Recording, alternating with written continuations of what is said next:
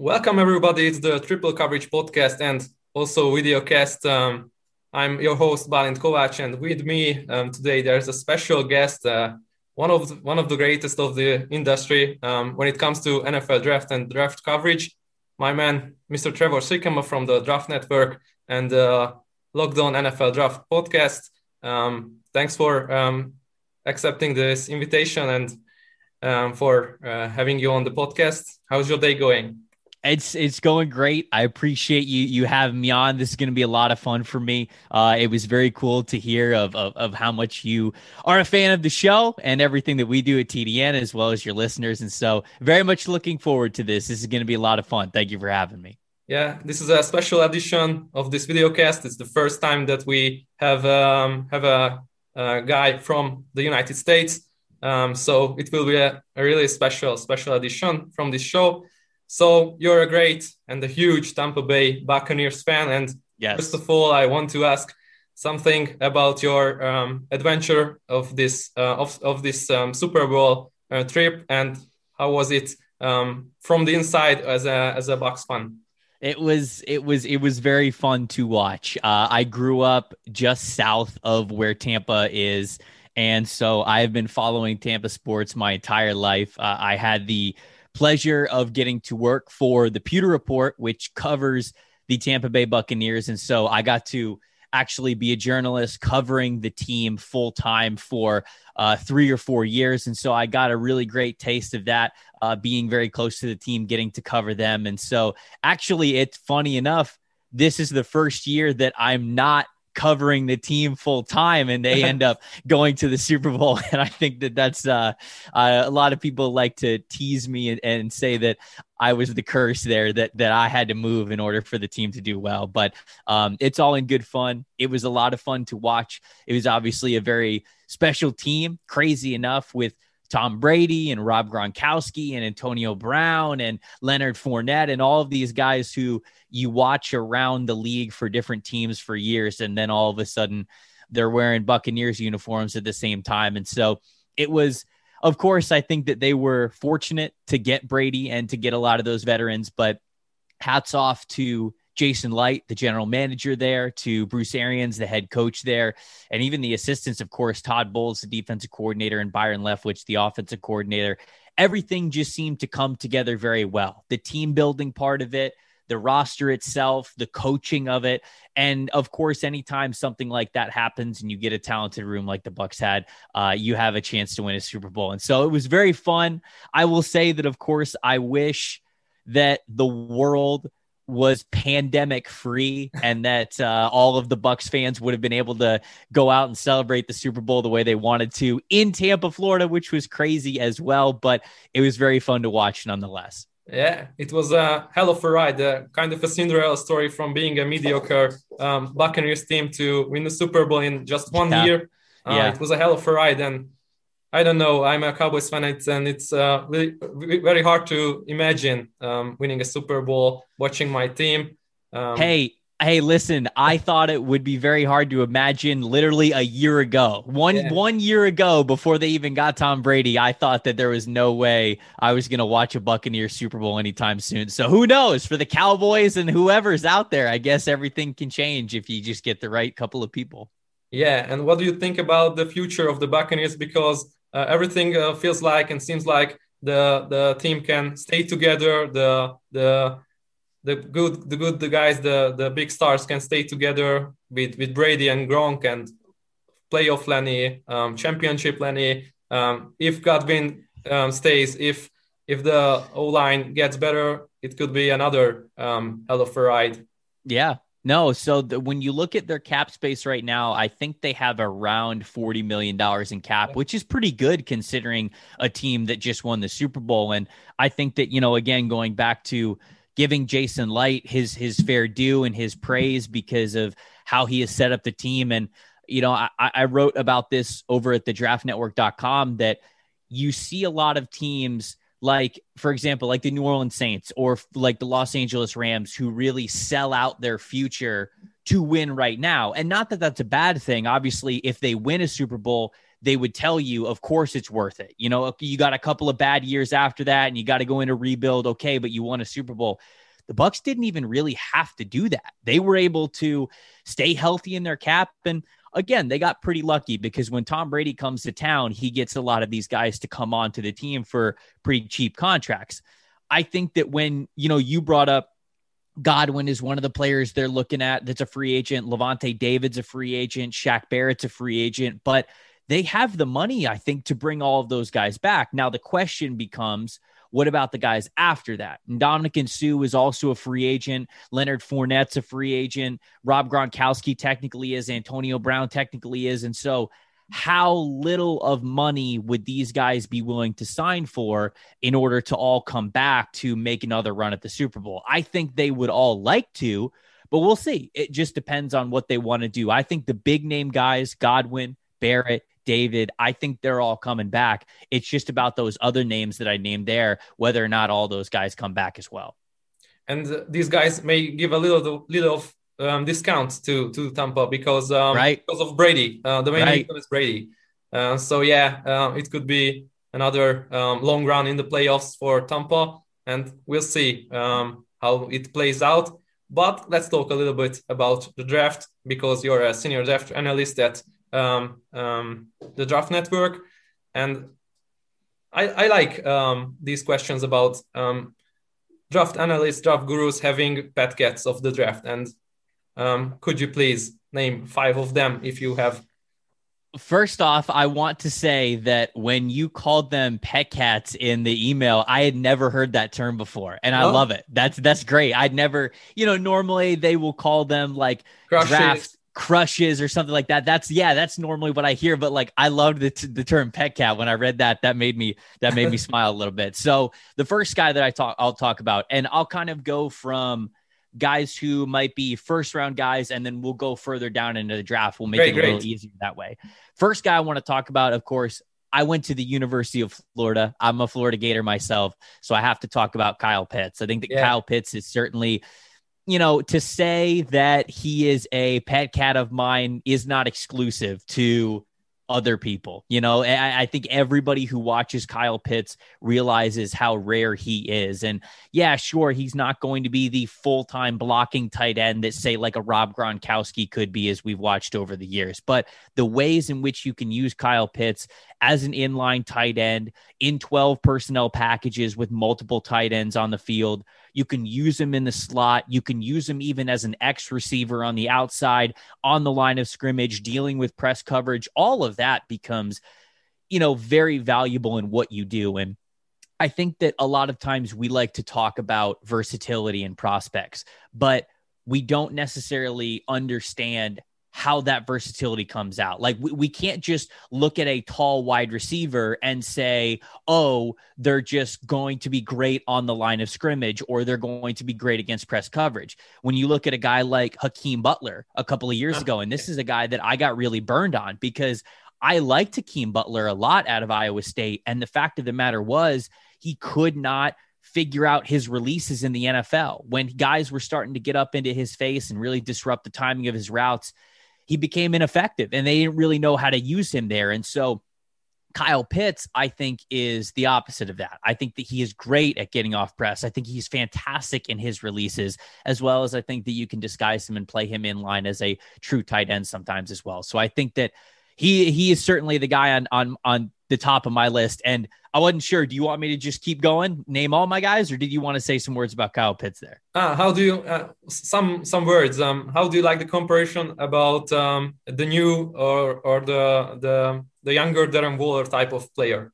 Sure. Yeah, no, that makes sense because of how the Raiders are using Darren Waller, right? They have him as a tight end label, but they're moving him all around. They're giving him plenty of targets. They're emphasizing him in the passing game in a lot of different ways. And so when you look at that Waller kind of comparison, how he wins, how he is labeled as a tight end, but he moves so well for a tight end because he's got a little bit less weight and he gives up a little bit in the blocking game, but he gives you a lot more in the receiving game. For that reason, I definitely like the Waller comp.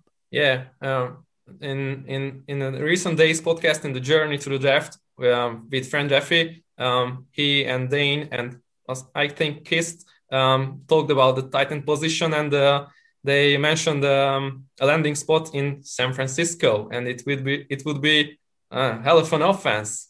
Yeah. With a capable quarterback. No, it definitely would. Okay, then next one. Okay, so my next one, I'll stay in the SEC. I'll go to the University of Georgia, and I'll go with Azeez Ojulari, the pass rusher there. I really like Ojulari because when you look at this edge rushing class, there are plenty of guys to like, but I feel like you could ask 10 different draft fans or draft analysts who they really like, and they might have a different answer for you who their top guy is. Kwity Paye from Michigan, of course, if you want a more stacked, stout, 5-tech defensive end in a 4-3 front, he can be your guy. I think he's got the strength and the anchor to defend the run really well as have some pretty great athleticism and power to get by as a pass rusher. So he's a good all-around guy. Gregory Rousseau, the 15.5 sack season, playing at 1-tech, 3-tech, at edge rusher, as a wide nine. Like, he did everything at Miami, but he's also, I know, wild. And he's very raw, though. Of course, you know, he's played a lot of different positions. He hasn't been able to master one yet. And so I'm very intrigued to see how he gets into the NFL and utilizes that. Ojulari, I really like, and I wanted to shout out because where he is, of a little bit lesser weight. You're not going to play him in the same role you would like a Kwity Paye. You're not going to put him head up against an offensive tackle to really two gap or defend the run in that regard. You're going to let Ojulari attack the outside of an offensive tackle's shoulder consistency. And when you do, man, his explosiveness, his natural strength, and his bend is very rare. And so that's a player who, when you look at an edge rush class, that there's no clear cut number one, right? There's no Nick Bosa. There's no Myles Garrett. It's kind of be a find your flavor kind of an edge rusher draft. I like Azeez Ojulari because he has those rare athletic traits that are really tough to teach.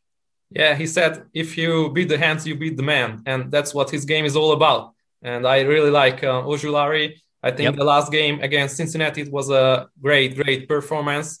On the outside, and I really would like the scenario of him going to Tampa, replacing Shaq Barrett and a long-time JPP. It would be a great fit, I think. No, I agree. I think that would be fantastic if they could somehow get their hands on him at 32. That'd be a good pick. Would be a little bit difficult if he rises in this recent month, but let's go to the third one of your bad cats. My third one is USC defensive lineman Jay Tufele. And Tufele didn't play this year. He actually opted out, and that kind of stunk because I wanted to really see him play. Benjamin Solak and I, on the Lockdown NFL Draft Podcast during the summer, we do our summer scouting and we go through positions that we really like. And as we were doing interior defensive linemen going into the year, I couldn't help but watch Tufele and just see a player that had immense potential. When you look at him and you look at his size, he's a big dude, right around 300 pounds, about 6'3". And so, you know, he's got the size, and he explodes so well for a player that big. And I remember watching, you know, as a Bucs fan, as a Bucs follower, I remember watching Gerald McCoy when he was coming out of Oklahoma and when he started his career as a Buccaneer. And the thing that was so rare about Gerald McCoy is that he was 6'3", 305 pounds, and could one gap you, get by you, and just go right in between interior offensive linemen before they even knew what happened. When I look at Tufele, I see so much short area explosiveness, so much strength, but it's untapped right now. He does not know what he's really doing yet. That's why I really wanted to see another year for him. But I know that he's going to be one of the younger players going into the NFL draft. And so when you get your hands on him, it's not like it's super wasted time here and there. He's going to need a little bit of time to learn, but I'm telling you, if you get a good defensive line coach with him, if you can teach him exactly where to use his hands and how to get consistent leverage and get the most out of that leg drive and that size, he brings you the athletic profile that you love. And so you watch his film and you see the flashes and you just go, whoa, guys this big should not be able to move like that. That's why I would say that he's definitely a pet cat of mine in this draft. Yeah, he definitely flies off the line of scrimmage with power and athleticism. I really think he's a diamond in the rough on the second day. I really think some team will take a flyer on him and draft him quite high. So, yeah, I really like his game too. So what about the fourth one? Fourth one. I'll go back. So we're getting a little bit less here. So obviously, like, I'm not calling these guys first round prospects or anything, but these are some players that I do really like. I like interior offensive lineman Ben Cleveland from the University of Georgia. He is, you know, here's the best way I could put it. There was a picture going around of Ben Cleveland, who is this massive, you know, like 330 pound interior offensive lineman. There was a picture of him in the offseason where he was just on his boat fishing, and, you know, he's sitting there in swim trunks and he's got his shirt off, and he looks stacked. Like, he looks like he's almost like a power lifter, bodybuilder kind of a guy. And so you just realize, you know, when you see that guy like that, you go, holy cow, you're not just 330 pounds because you've got it all around your gut. Like, you're just carrying a lot of fat. Like, he is a strong, athletic dude. And that shows up in his tape. I still think he's got a ways to go when it comes to turning his power as an interior offensive lineman into something that makes him a good pass protector. But man, if you want somebody to move you off the ball, if you are a team like the Buccaneers that runs a lot of duo and power running concepts where you're just bullying these guys up front, I think Ben Cleveland's going to be a great pick for a team in the mid rounds. Could be third, fourth round, something like that. He brings a lot of power to his game. And I'll tell you this too, you know, I've watched a handful of interviews with him. He loves football. And every single general manager, it's funny because I try to figure out what general managers and head coaches, like what their like scouting sayings are, you know, like what their pillars of like, oh, like we're going to draft athletes, or like we're going to draft guys that are outside the box, blah, blah, blah. Every single coach and GM like they all say the same thing. We want guys that love football, because when you get somebody who loves football, and it's not just a job to them, like it is something that they enjoy, that they want to get better at, that they want to push themselves through. When you get those players on your team, those are the players that are teachable. Those are the players that you can get better. Those are the players that realize whatever their maximum potential is. I feel like Ben Cleveland's that kind of a guy. And so where I look at him right now and I go, okay, you've got a really good interior run blocker, still needs work in the passing game, knowing his background and that he's just a dude who loves football. He's a country guy who just loves football. I got to think that he's going to continue to work at it to where he can get the most out of his strength and athleticism there as well. I really think he's a starting plug and play guard at the first game, isn't he? Yeah. I think that he is. Well, it depends, because of course he's got to be able to make sure that he's got good chemistry with the offensive lineman in order to pass protect, because you don't want to get the quarterback killed. But in terms of like holding his own, in terms of like getting knocked back off the line of scrimmage or getting big boyed in the NFL, if you will, that's not going to be Ben Cleveland. He's not going to get pushed around in the NFL. And so in that regard, I definitely would agree with you. Yeah. If he stays in that power scheme and not with a team running zones all over the day, right? He really is a starting caliber type of player in the NFL. Mm-hmm. So we arrive to the last one.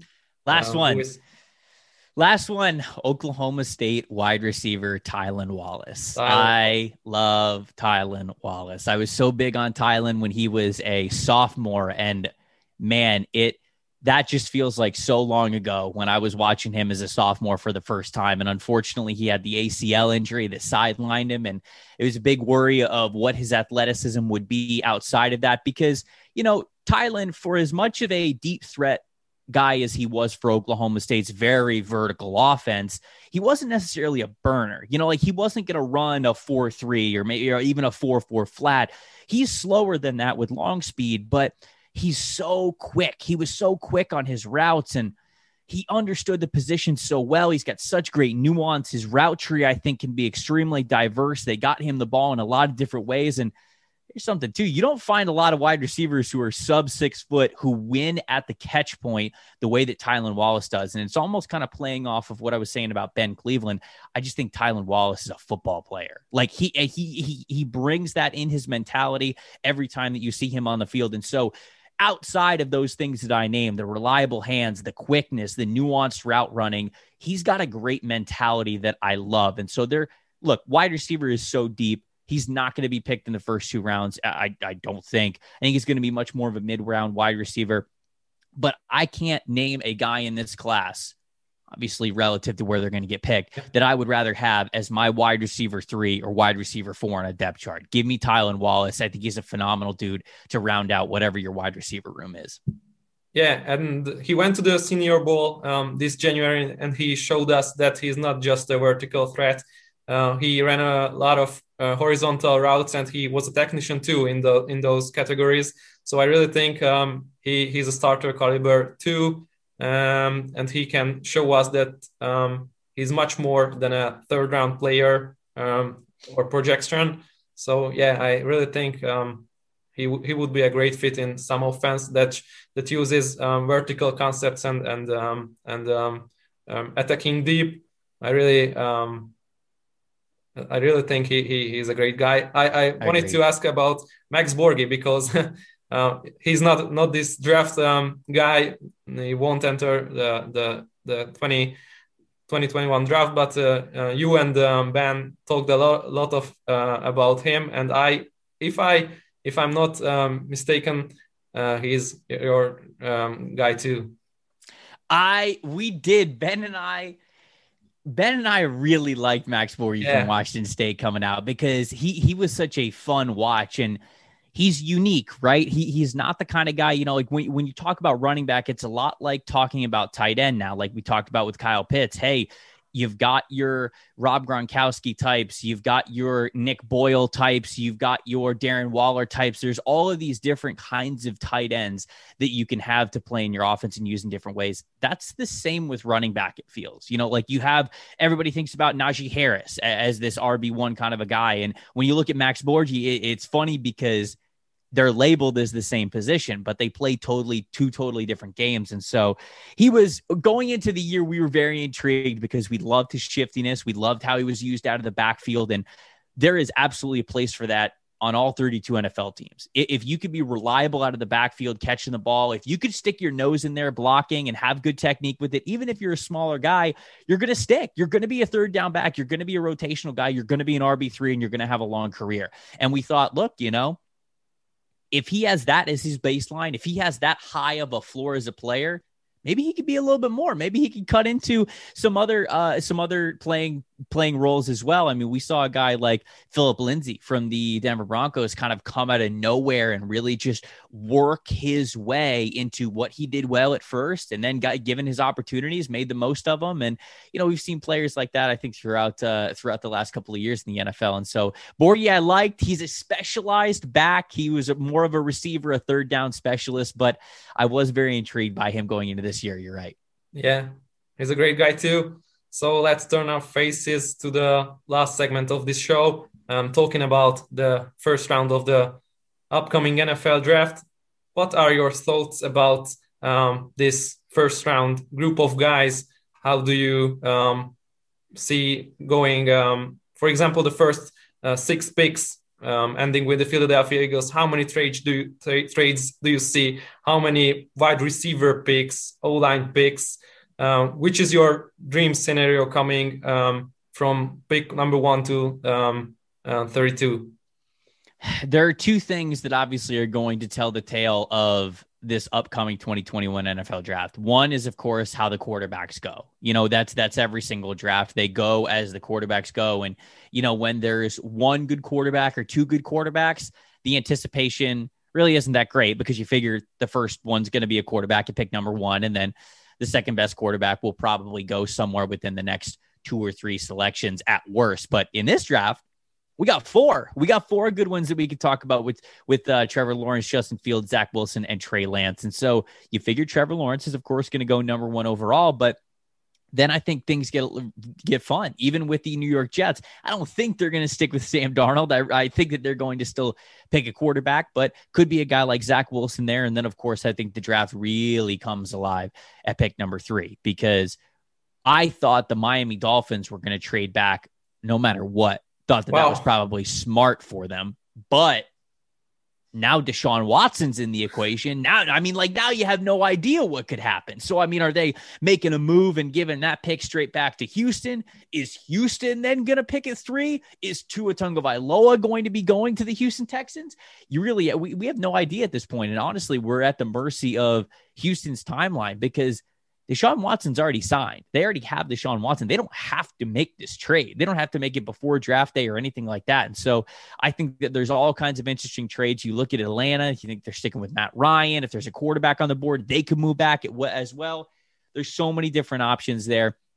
I would tell you that I think three quarterbacks are going between the first six picks. And I will say that Trey Lance well, maybe not Trey Lance. I'll just say the fourth quarterback, I think, still goes in the top 10, but I'm not sure that we're going to get like the 1, 2, 3, 4, like some mock drafts have seen. Maybe we do, because there are a lot of teams that need quarterbacks, but that's probably how I see the top six shaking out right now.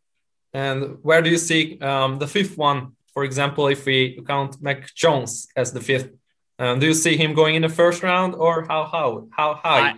I do see him going in the first round, but honestly, how high? There's no telling. I mean, I've seen mock drafts with Mac Jones going number 4 overall, which I think is absolutely crazy. I really do. That's bold. You know, when I think of Mac Jones, I look at these teams that are more towards the second half of the first round: Washington, Chicago, Indianapolis, Pittsburgh. You know, I look at those teams. Maybe even New England. Well, New England. So New England. Then you get up to number 15, and I don't know. I don't know if Bill Belichick would be willing to. Now, of course, like, they need a quarterback, so they've got to figure something out no matter what. But does Bill Belichick believe in Mac Jones enough to use his first round pick on him? I'm not so sure. Belichick is very much the kind of guy who, it's like, he's not going to waste a draft pick on a quarterback just because he needs one. Like, if he thinks there's a better option there, like trading for Jimmy Garoppolo or, you know, something like that, I think that he would make that move instead. I don't think he's just going to, we see Mac Jones in New England, and I think we're doing that right now in mocks because we go, okay, Mac's going to go in the first round. His hype has been rising.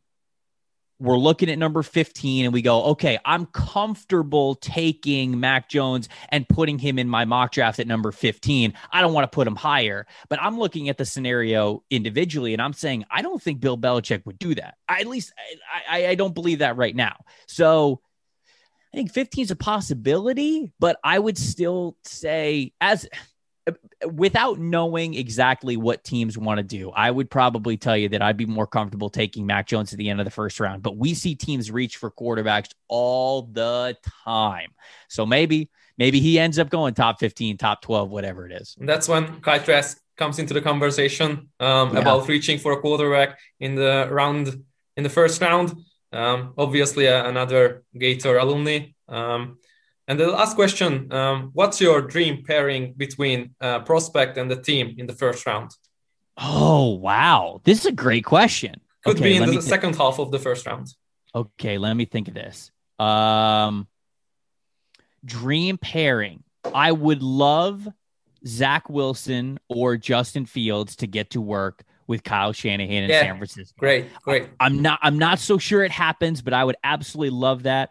I would also really like, in the back end of the first round, I would love to see Pat Freiermuth, the tight end from Penn State, go to the Kansas City Chiefs. I would love for Kansas City to have these two tight ends that they could play at any time, in line, in the slot, whatever it is, between Freiermuth and Travis Kelsey. And so off the top of my head, those are two that really come to mind that, man, you start thinking about, it goes beyond just where you put them. It turns into how you use those guys in an offense and how many things they impact. And of course, quarterback can impact an entire offense, but I think the Kansas City Chiefs could do a lot of damage on offense. You know, they're probably moving on from Sammy Watkins and DeMarcus Robinson. Mecole Hardman's really kind of proving that he's just like a speed threat. He's not going to be more. You get Tyreek Hill, you got Travis Kelsey. If you throw Pat Freiermuth in there as well, you start being able to run a lot of multiple tight end sets, getting the defense in heavy personnel, not letting them sit in nickel as much as they want to. But then at the same time, you got speed on the field, both out of the backfield and with Tyreek Hill. So that's an idea. That's Benjamin Solak's idea. I heard that from him, but I've absolutely loved it. And so those are two that kind of come to my head. It's great. They have to outbid, for example, the Jacksonville Jaguars, because Urban Meyer brought his former coach from Penn State, from the Titan coach, and I really think they are eyeing Pat with their second pick. Yeah. So but in Kansas City, those two tight ends and those weapons around Patrick Mahomes, phew, obviously would be a great. It's a great offense, but would be much better with that type of receiving and blocking tight end. So yeah, thanks for joining me. Thanks for sharing your thoughts with me and our listeners and viewers. It's a great honor to have you on our podcast and videocast. Yeah, really the first time we can do this. So the honor is all mine, man. Honestly, to hear that you guys are not just fans of the draft, but also fans of what we're doing over at the Draft Network and our show on Lockdown NFL Draft. I mean, that honestly means the world to me. And so it was great joining you. The pleasure was all mine. I really, really appreciate you having me on. Thank you. And to our listeners, find Trevor at Tampa Bay Trey on Twitter. You can find him on Instagram.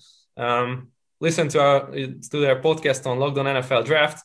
You will find a lot of information, a lot of good talk, and also Friend Fridays, which are great shows. So we do love those.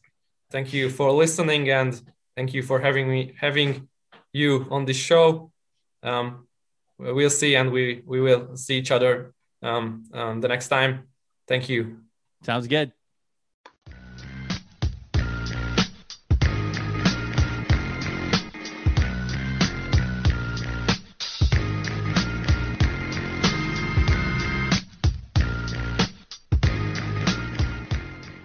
Ha más podcastekre is kíváncsi vagy, hallgassd meg a Béton műsor ajánlóját. El tudod képzelni, hogy a podcastet, amit éppen most hallgattál, fél év múlva már a mesterséges intelligencia generálja? Mi sem. De ha érdekel, eljött-e már a gépek lázadása? Hallgass bele az Embertelen Podcastbe. Orsós Lajos vagyok, a műsor házigazdája. Egyelőre még élőben. Egyelőre. Fedezzük fel együtt, hogyan ismerkedik, randizik, mesél és vitatkozik Betty és Péter, két teljesen mesterséges intelligencia. Lajos, a podcast címét mond még egyszer, léci. Oké. Embertelen Podcast. Ez a műsor a Béton közösség tagja.